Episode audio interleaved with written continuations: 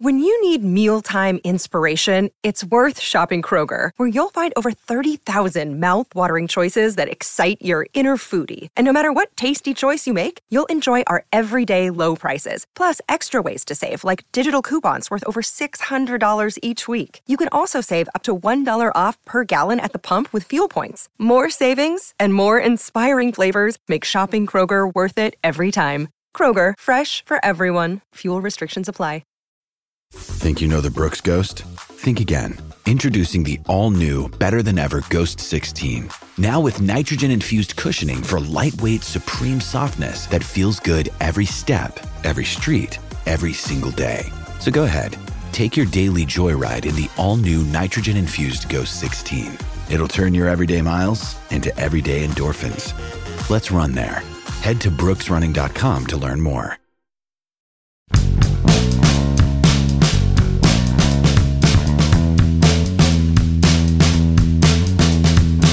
I have nothing, nothing but gushing things to say about Luis Ortiz, and I find that to be unsettling. Good morning to you. Good Wednesday morning. I'm Dan Kovacevic of D K Pittsburgh Sports.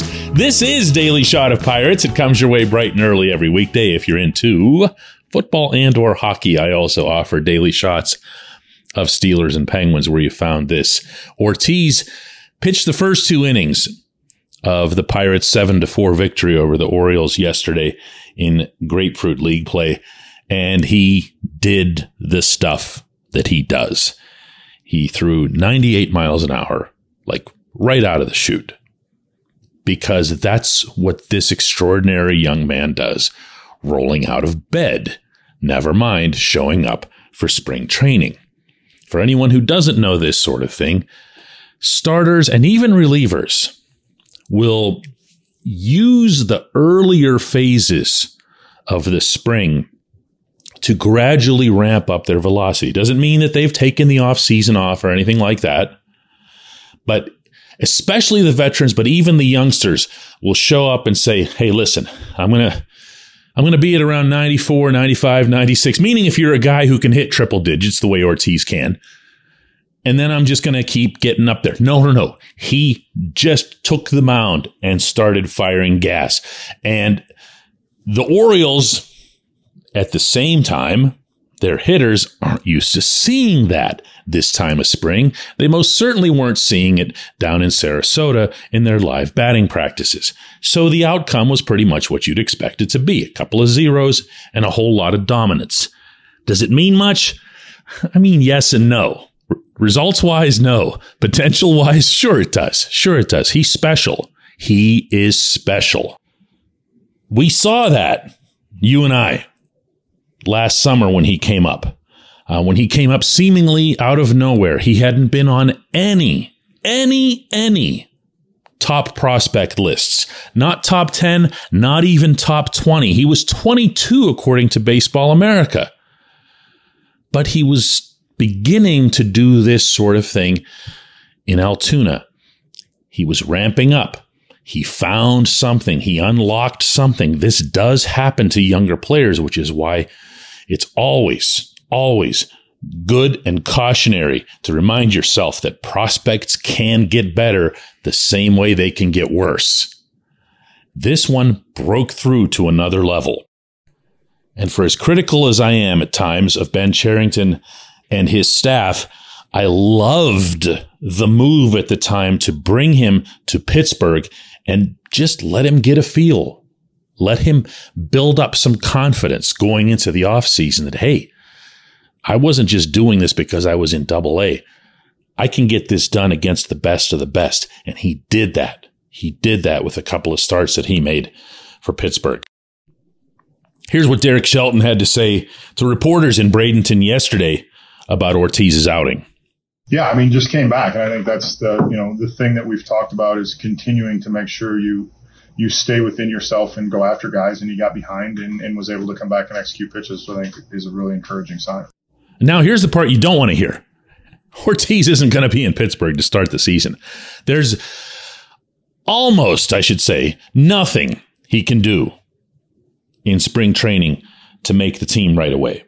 Now, Shelton has gone out of his way to make clear that neither Henry Davis nor Andy Rodriguez are going to make the team. He hasn't stated that explicitly regarding Ortiz, but when you pick up the dialogue and, and pair it together between what Charrington said and what Shelton said, and then on top of that, the vibes from when you're down there, they know who their five starters are going to be. And none of them are going to be Ortiz, Quinn Priester, or Mike Burroughs. They're all going back to Indianapolis. They're all going to be tasked with showing that they're ready for the next level with certain check marks that they've got to check off.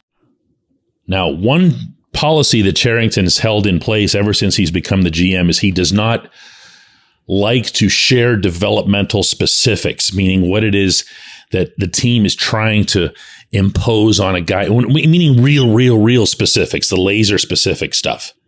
He'll say something like, we want to see more strikes, or we want to see fewer walks, or nebulous, you know, things like that.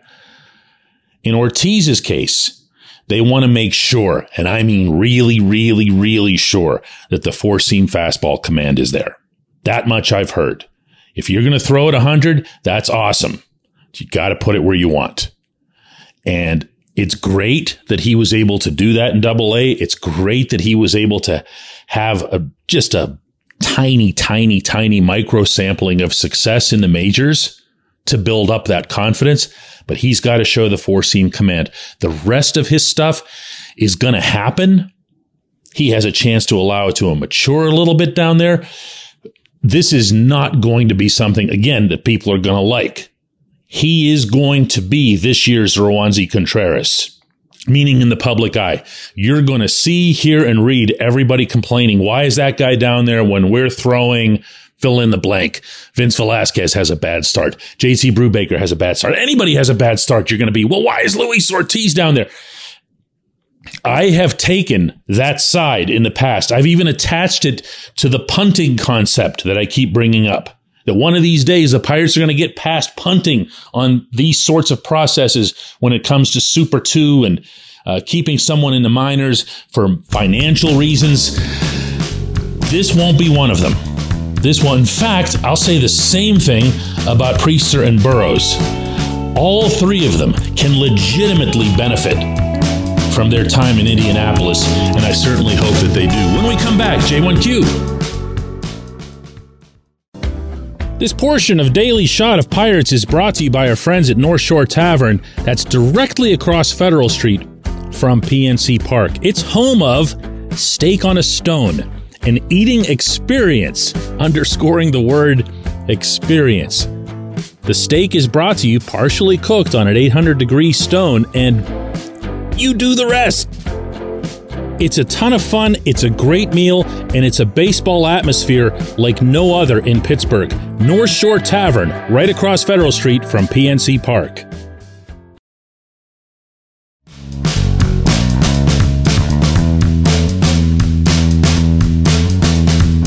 Today's J one Q comes from David, who asks, is it possible to reconfigure the field in Bradenton to match the dimensions of P N C Park? Some teams do this with their spring training facility, and it makes sense. The Red Sox and the Cubs are two that come to mind. David, I'm going to guess that you're responding, although you didn't say this, to Brian Hayes' reference that I played on this show yesterday to his home run at LECOM Park, potentially having been a double if he'd hit it at P N C Park, because he would have hit it to the north side notch.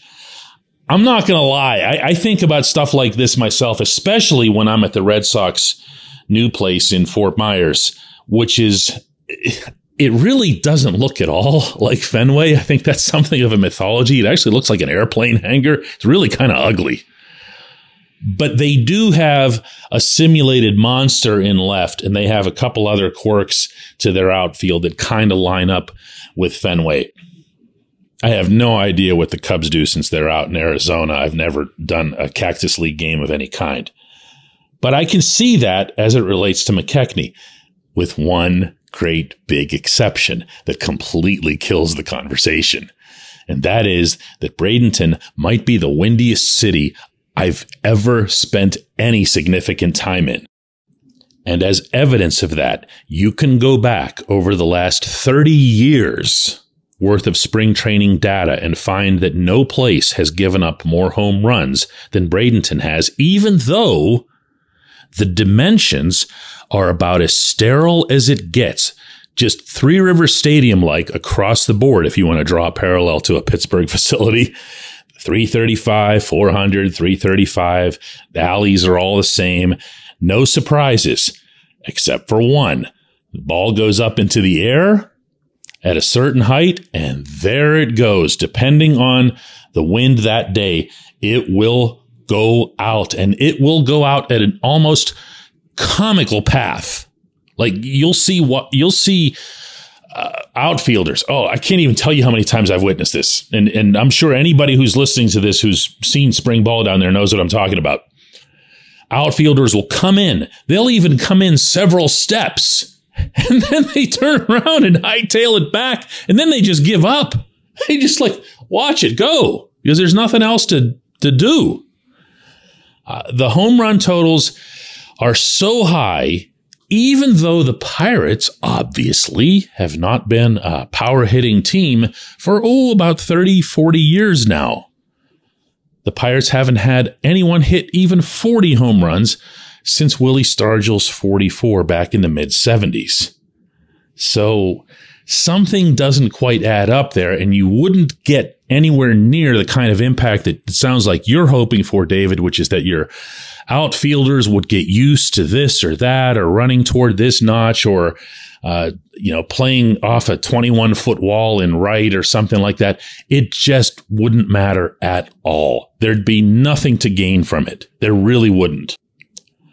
Not offensively and not defensively. And to further buttress that point, if you only did what the Red Sox did in terms of putting a simulated monster up, if you put up a simulated Clemente wall, for example, you wouldn't be replicating the hardest part of being an outfielder in front of the Clemente wall, as anyone will tell you who's played out there, including visitors. It's not about playing the carom. It's about reading which part of the wall is made of the mesh green fence, which part is made out of the harder actual wall surface, because the ball will come off very, very, very differently depending on where specifically it hits. Something Gregory Polanco and I used to talk about a lot, where Polanco got, he wasn't the greatest defender, to say the least, but he got really good at that. He was able to go back there and see if the ball hit off of the fence part, it was just going to die and drop down onto the track. But if it was going to hit the hard part, he knew right away to start backtracking. Um, you're not going to do all that in Bradenton. You're just not. I appreciate the question. I appreciate everybody listening to Daily Shot of Pirates. We'll do another one of these tomorrow.